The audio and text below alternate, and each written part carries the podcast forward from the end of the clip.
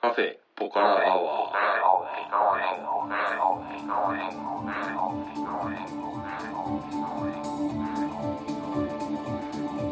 カフェポカラアワーこの番組は群馬県内某所にあるカフェポカラを舞台に私店主のたけしと、えー常連客の哲司さんがお送りする番組です哲司さん今日もよろしくお願いします、はい、よろしくお願いします。えーとさて、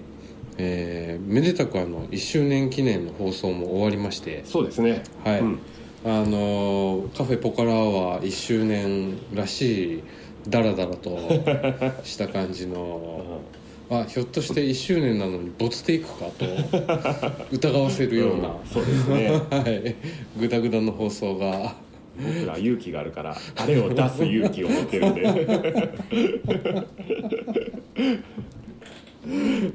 いや、2年目は違いますよ、たけしさん。あもうバリバリいきますかあそうですね。はい、うもう台本もちゃんと今週から完備されてですねん。うん。今あの私たちは台本通りに喋ってるわけですけれどもね。ええあのー何何話しましょうかいやー。ちょっとさ、1本目の時日本酒飲んでたらさ。はいちょっといい感じに眠くなってきちゃったよ マジっすかあーもうもう一本空いたんですかこれ、うんそうだねあおかわり欲しい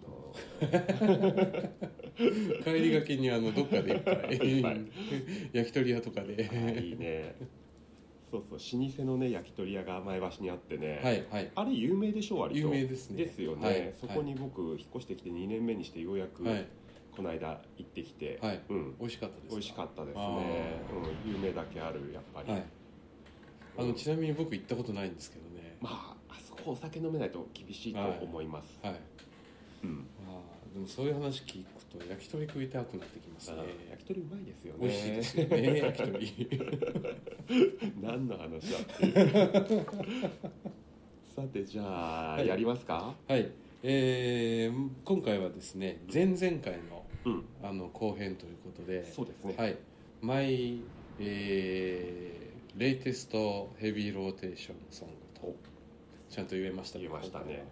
はい、前回あの哲司さんと僕とで2曲ずつうんあの紹介したんですけど、はいまあ、今回は後半の2曲、う2曲とうんいう感じでいきたいと思うんですけれども、はい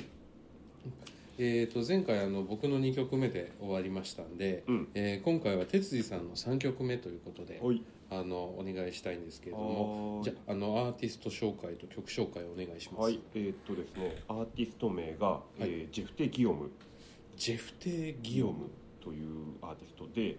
曲がザ・プレイヤー、えーっとのアコースティックミックスというやつですね。はで、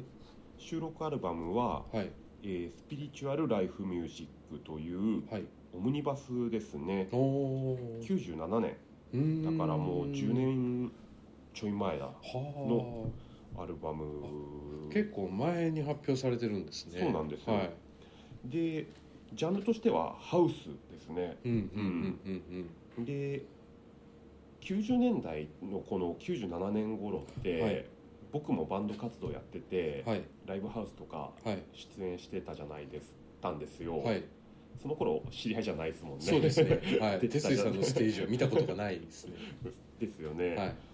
そんな時僕らはバリバリのなんかこうインディーロックみたいな感じだったんですけど、はい一緒に出演する DJ とかがはい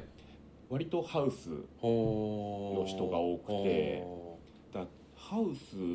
をちゃんと聞いたことがないし、はいはいハウスってどんな音楽ですかって聞かれても、はいゴニョゴニョゴニョってなっちゃうぐらいお茶をの濁す感じではいレベルなんですけれども、はいそれでも当時なんかね、はい普通に生きてるとはい生きてるというか僕が生きてる中でははいハウス結構耳にしてたんですよね。はいでなんかこれまあ例によってアイプルミュージックのザッピングではい見つけて、はいうん聞いて聞いたらすげえ良くて、はいうん、これなんかあのリミックス版というか、いで、はいこのスピリチュアルライフっていうのが、えっと、レーベルらしいんですよあーねジョー・クラウゼルっていう人がやってるははははレーベルでそこのなんかこうオムニバスはあなるほうんど、でだから原曲はジェフ・テキオムさんの別曲があるんだけああはどあはあはあそれとは別のこのアコースティックミックスっていうバージョンでうーん収録されていてでね原曲はやっぱりはいもろやっぱ90年代ハウスって感うじで、うんん懐かしいなっていうう感じなんだけどこのアコースティックミックスははいなんか今聴いてもちょっといいなって思って、はいうん、すっかりヘビロテしてるんですけれども、これあの最初ギターソロと、うん、えーっとね途中からボンゴが入ってくるじゃないですかそうですねそこまではなんか生音っぽくてそうだよあのね。ーでもちょっと聞いていくと、んあの打ち込みのドラムの音が入ってくるんですようね、ん、そうなんですよそこでなんかこうなんか音がおって音がこう積み重なっていく感じでね、最はい初ほんとギター2本と、はい雨の音と雷の音はいだけで進行してって、はいはいベース入って、はいボンゴ入ってパーカス入ってはいで打ち込み入って、はいで最後にフルフルーートト入ってきかなますよ ねはあそこたまんないんい、ですよ、はい、フルート好きの哲司さんとしても、はいフルートなのか他のなんか横笛なのかちょっとわかんないけどなんか入ってますよあねーうんそうですねえっ、とこのえっ、とジェフ・テギオームさんっていうのは、うんもうちょっとなんかパーソナルの情報があったりしますかこの人はね、はいえっと、ハイチの出身の方らしいですねうーんハイチ出身のマルチプレイヤうーーんで、うんでまあ最近出たアルバムもはいちょっと聞いたんですけれども、いうん、未だになんか時代にこ うとらわれず自転車の笑いとかマイペースな音作りというかあうーんなるほど、うん、変わらない感じのそう ですね、はいまあ好きな人は当然好きなんでしょうけど、はいはいうん、今っぽくはないか今なっっぽくてはないいう、はい僕的にはですけどね、はいうん、ああーなるほど、うんハイチハイチってあれですよねなハイチといえば南米というかえっ、とカリブ海カにリブ海の方だよね、浮かぶ、うん、まあ、ハイチといえばあのブールー教みたいなねああそうだそうだ、はいこのラジオでもよく言ってる宗教ありますねう、んはいでもこの最初のギターの音といい、はい雨の音はい雷の音あたりはすごくなんかこう南国で昼寝してるような、あーはいはいはい、すげえリラックスしたいい感じで、はいちょっとなんかね夏の、うん、夕立ちみたいなのを思い出すようなでまあこの前奏というか、うんあのー最初の生楽器のうんうんアレンジに、うんあのーまあ、四つ打ちのドラムが入ってくるじゃないですか、うんそこであのあえー、とこれはクラブミュージックなんだというふうに思うんですけれどうんそもう、ですね、はい、でもまたあの一方で、うんそのドラムのサウンドに、あこれは時代を感じるなと やっぱ りはいはい そうだよねこれは結構昔のクラブミュージックだなみたいな うん、そういう感じありますねそうですねその懐かしさ込みで、はい、うんありかなってあいう感じで、ーうん、でねもともとはねこれ、八8曲目の、はいなんて読むんだろうこれさっきもちょっとたけしさんに聞いたけど分かんなかったストボーンプロブレムスはいコンビネーションミックスはいアーティストがアフリカンジャズっていうおー曲をまず見つけてほうほうほうこれがすげえいいなと思ってあーアルバムを聴いたら1曲目がこの「ザ・プレイヤーってういう曲で、ーうんん今やこっちの方がすっかり好きになっちゃったんですけど、うん、なんかこれアルバムとしても結構面白いんで、あうん、ーアップルミュージック入ってる人ちょっともしよかったら聴いてみてください。いや哲司さんには珍しくあのインストルメンタルの、あそうですえーね曲ですよねそうですねううんん、僕90年代じゃない2000年代ジャムバンドずっと好きだったじゃないですか、はいはいその中でねメッカブッテージっていうバンドがいて、はいそれがこういう雰囲気のアアコースティックなバンドで、えうんーそれをねちょっと彷彿させるというかそれのな元ネタじゃないけれどもこっちの方が前だから、うん、あーうん、なんかそういうのもあってすんなりこれ好きになっちゃいましたね。あーなるほどうん、まあそんなわけで僕のは1曲目がジェフ・テ・ギオムのはい「えーザ・プレイヤーアコースティックミックス」でした、はいはいえー、と次僕ですね、はいえー、と僕がですね次紹介するのはこれあのブーガル・ジョー・ジョーンズさんっていうギタリストトなんですけあどギタリストなんだ、はいうんであの聴いてもらったのは「ライトオン」という曲で、あの1970年に発表された「うんライトオンブラザー」というアルバムにあの入ってるんですけれどうんも、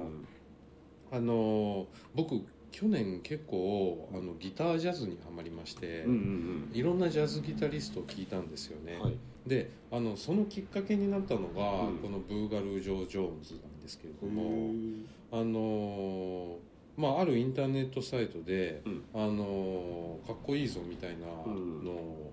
読んでですね、それで音源を探して聞いてみたらすごい気に入って、うん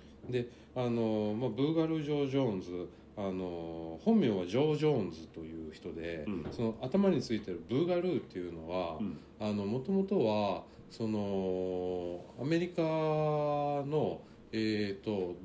まあ、ダンスのスタイルですね、あのまあ、ちょっと検索とかすると米国黒人系ダンスのスタイルみたいなうん感じで書いてあるんですけれどももともとはその意味で、うんそこからちょっと転じて、うんあの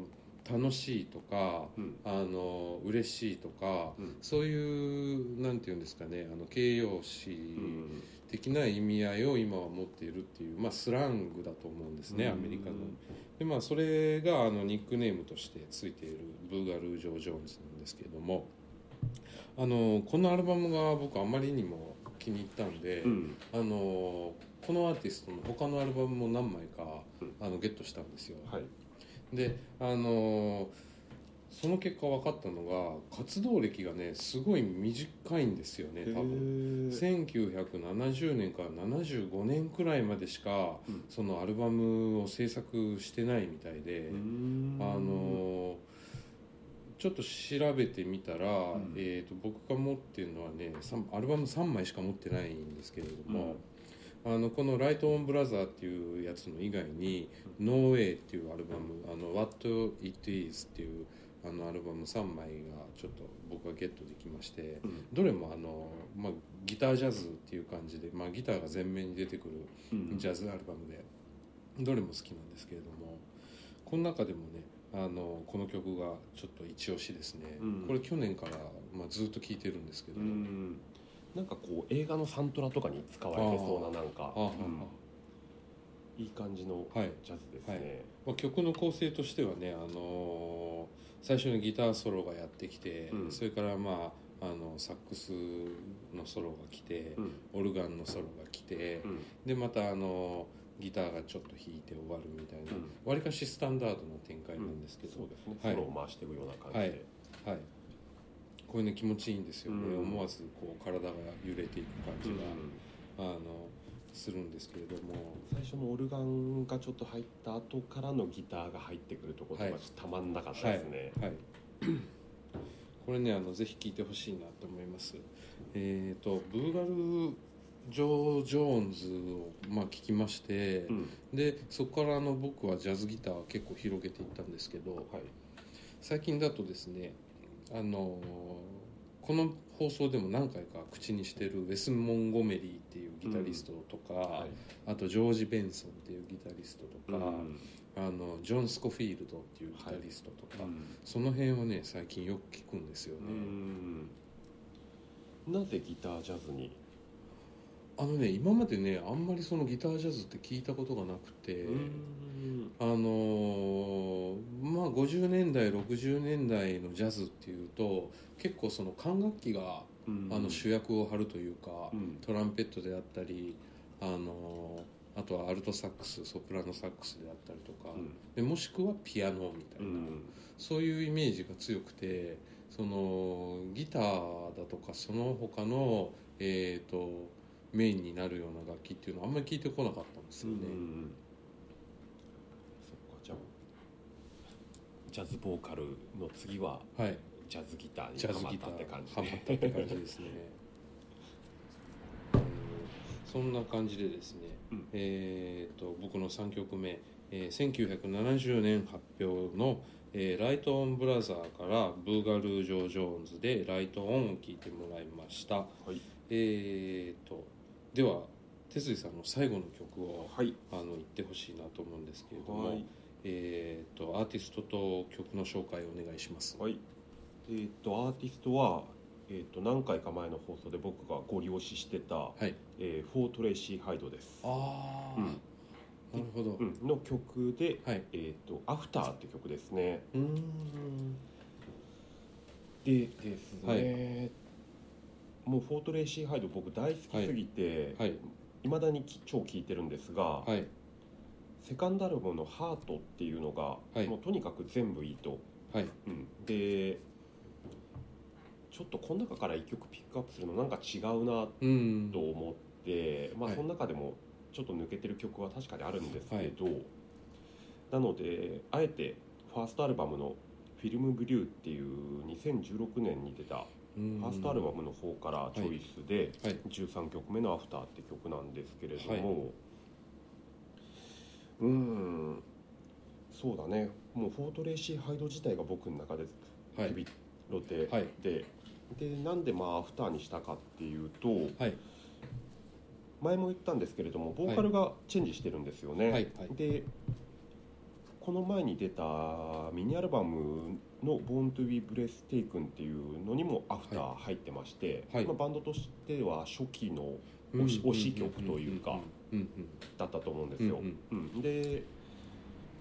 その最初のボーカルのラブリーサマーちゃんっていう子は、はい割となんつうんだろうなこうアンニュイ気だるいようなうん。感じでうーんこう音に対してちょっと遅れて歌うようなうーうんんスタイルだうんうなんんだけど、このファーストに入ってる方のバージョンは、はいボーカルがうエウレカっていう子で、はいうんその子の方がその子もちょっとやや後ろなはい気味なんだけどラブリーサマーちゃんに比べるとはいジャスト気味にはい歌ってて、うん、その違いとかも面白いなと思って、でバンドサウンド的にはいろんなパターンがあるんだけどやっぱりこれは、ねファズギターとかいフィードバックとかも、はいうんはいまああくまでボーカルがはい出てるんですごく後ろなんだけれども、はいそれでもやっぱりロックな、はいうんなんか正統派ロックの曲というかそうですね、はいでもさらりと聴いちゃうともうはい j p o p みたいなああ感じもするじゃはいないですか、いはいうん、まあ、結構あの声に特徴がある方なんであーはい、あのーなんていうのかな、まあ、j p o p としても聴けるといううか、んそういう感じはしたんですけれそどうもですね、まあ、はバいンド全体としてもとにかく歌を前に出そうみたいな、はいはいろお録音の仕方ですよねそうですね、うんはいだからこれライブだと結構辛いんじゃないかなと思ってあーボーカルの子がそれほど多分声量がない中であはいのねファズギターとああああかはいで、はいどうやってうまくバランス取るんだろうなっていうのはちょっと謎なんですけれども、その辺はやっぱりあの哲司さんに群馬に招聘していただいてです ねあのボートレーシーハイドだったら頑張れ ばいけるかもしれないああヤバティは無理ですかヤバティは無理ですああねそうかフォートレイシーハイは僕すごく気に入ったんですけれども、はい思ったほどこうはい周りが騒いでないというか、あうんあ周りというか僕の周りじゃなくて世間が騒いでななくて、あこんな程度の評価なんだと思って僕僕の中で去年出たこの「ハートっていうアルバムはもうはいちょっと金字塔的な良良さがありますよ小沢健二のあの「ライフとかに匹敵するぐらいのいいポップアルバムだと名盤とい名うか盤ですね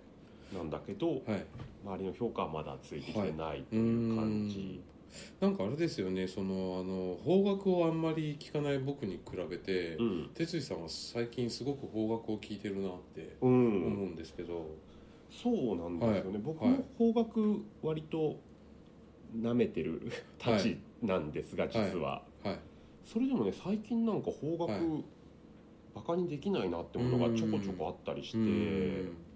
うんんちょっと時代が変わってきたのかなはあはとわかんない俺が変わったの かな、うん、謎なんですけれども、まあ、はい邦楽最近よく聞きますよ、うん、あはああの今回あの4曲のうち2曲邦楽ですよねそうですあねのやばい T シャツ屋さんと、うんあとフォートレーシーハイドと、はい他にもなんか最近聴いてる邦楽みたいな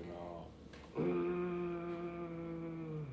いやいろいろ聞いてるんですが、はいガチッと引っかガかチッっとて引っかかってるのはこの2つぐらいかなうーんうんそうだねあまりちょっとあんま適当なことは言いたくないまあそ そうしときますなんかあれですねあの哲司さんの方角の回とかもやりたいですね ひたすら僕が聞くみたいなそうだね僕はい僕の方角遍歴みたいな、 はいはいあーそれも面白いかもしれないですね、うん、ではいあとちょっとこのやっぱりボーカルについてちょっと話したいんですけれども、はいまあ、フォートレーシーハイド女性ボーカルはいでヤバい T シャツ屋さんは、はいえっとまあ、メインボーカルじゃないけれども女、はいベースボーカルで、はいうん、女性の方も歌ってるとはいでこの2人がねやっぱはいり声が高いんですよね、うーんなんかすごくあのボーカロイド以降のほううんほうほう世代なんだなっていうのんをんうんうんすごく思って、うん初音ミクがなんかこうもう人間ではちょっと厳しいじゃないかっていうぐらいの高音ではい歌ったりするのをはい多分当たり前に聞いていはていはい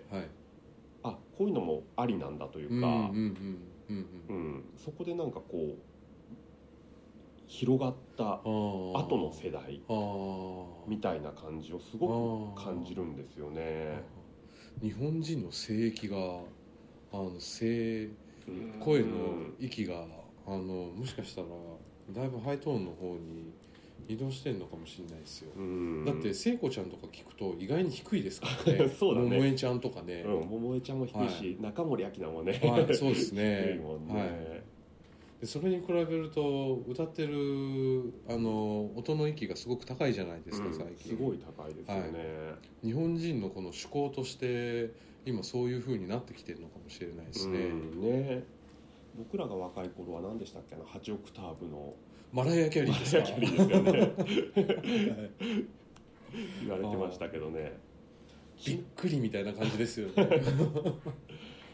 ちなみにねこはのやばい T シャツ屋さんの最後本当に一番最後のところで、はいこのベースのアリボボちゃんが、はいえーっと一人ではい一小節ボーカルを取ってて、はいそこの最後に「イエーイ!」って言うんだけど、はいその音とかもね、はいもう超音波みたいなレベルの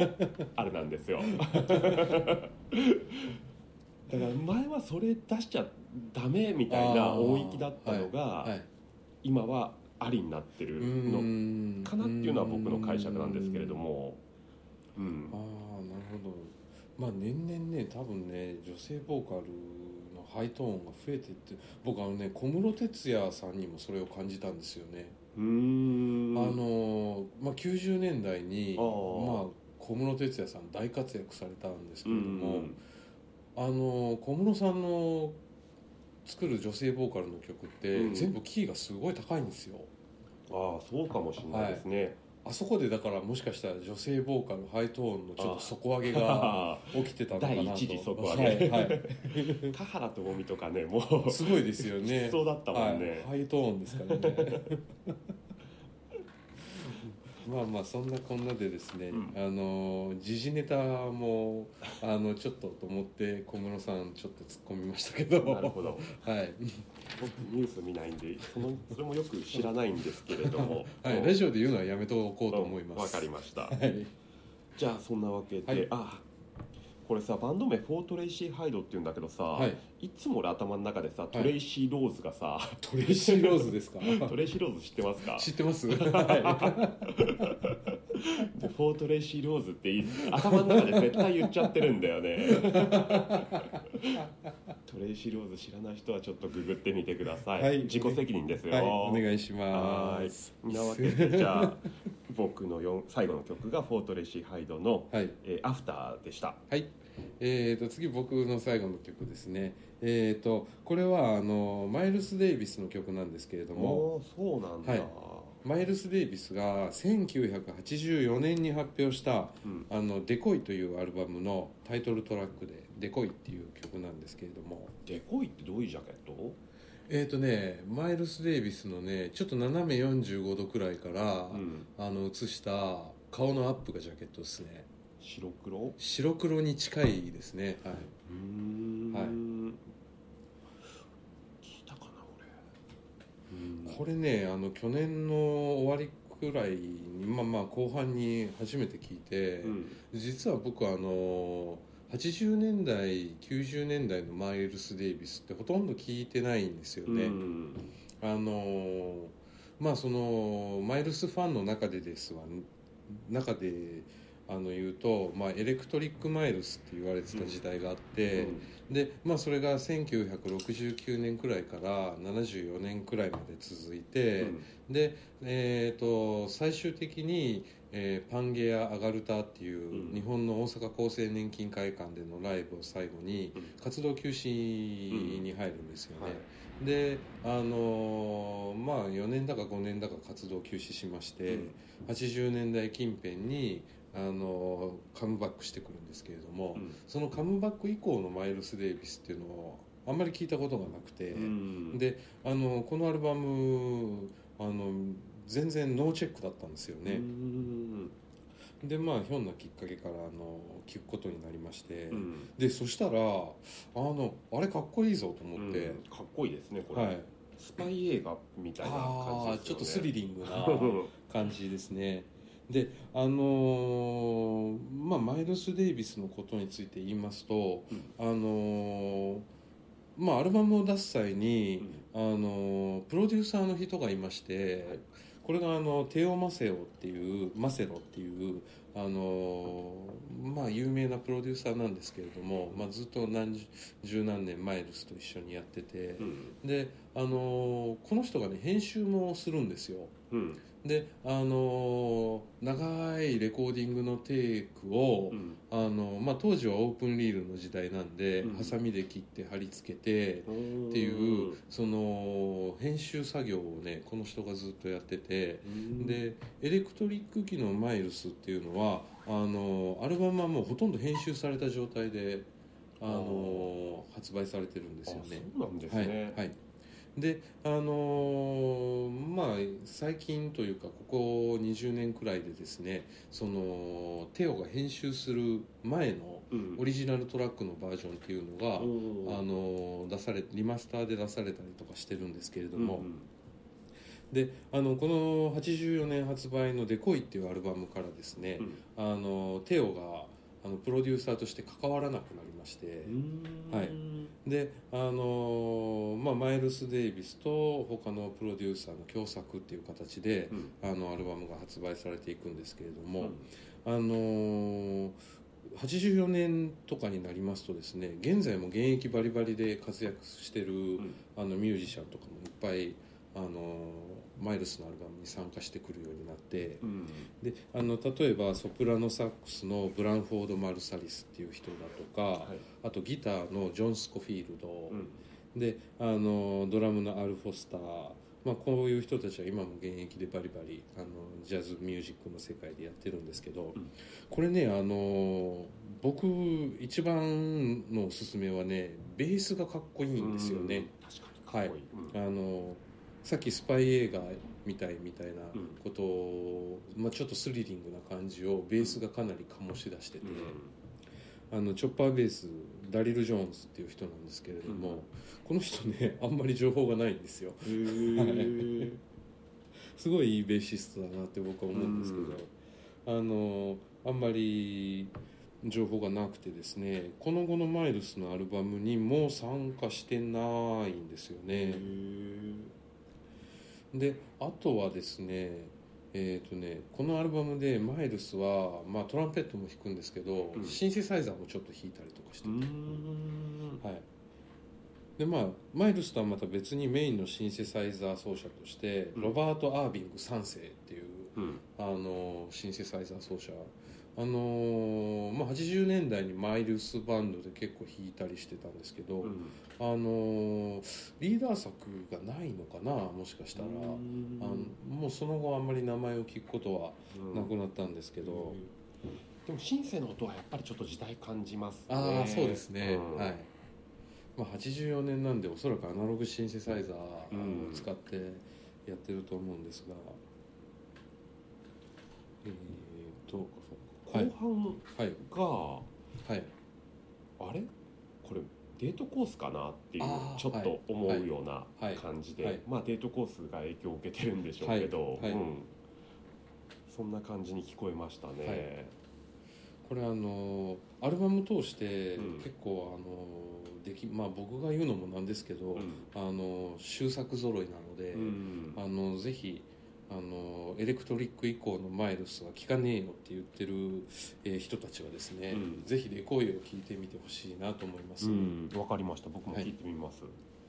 えー、と僕の最後の曲が、うんえーマイルス・デイビスで1984年発表の、うんえーアルバム「デコイ」からうんタイトルトラック「デコイ」を紹介しました、はい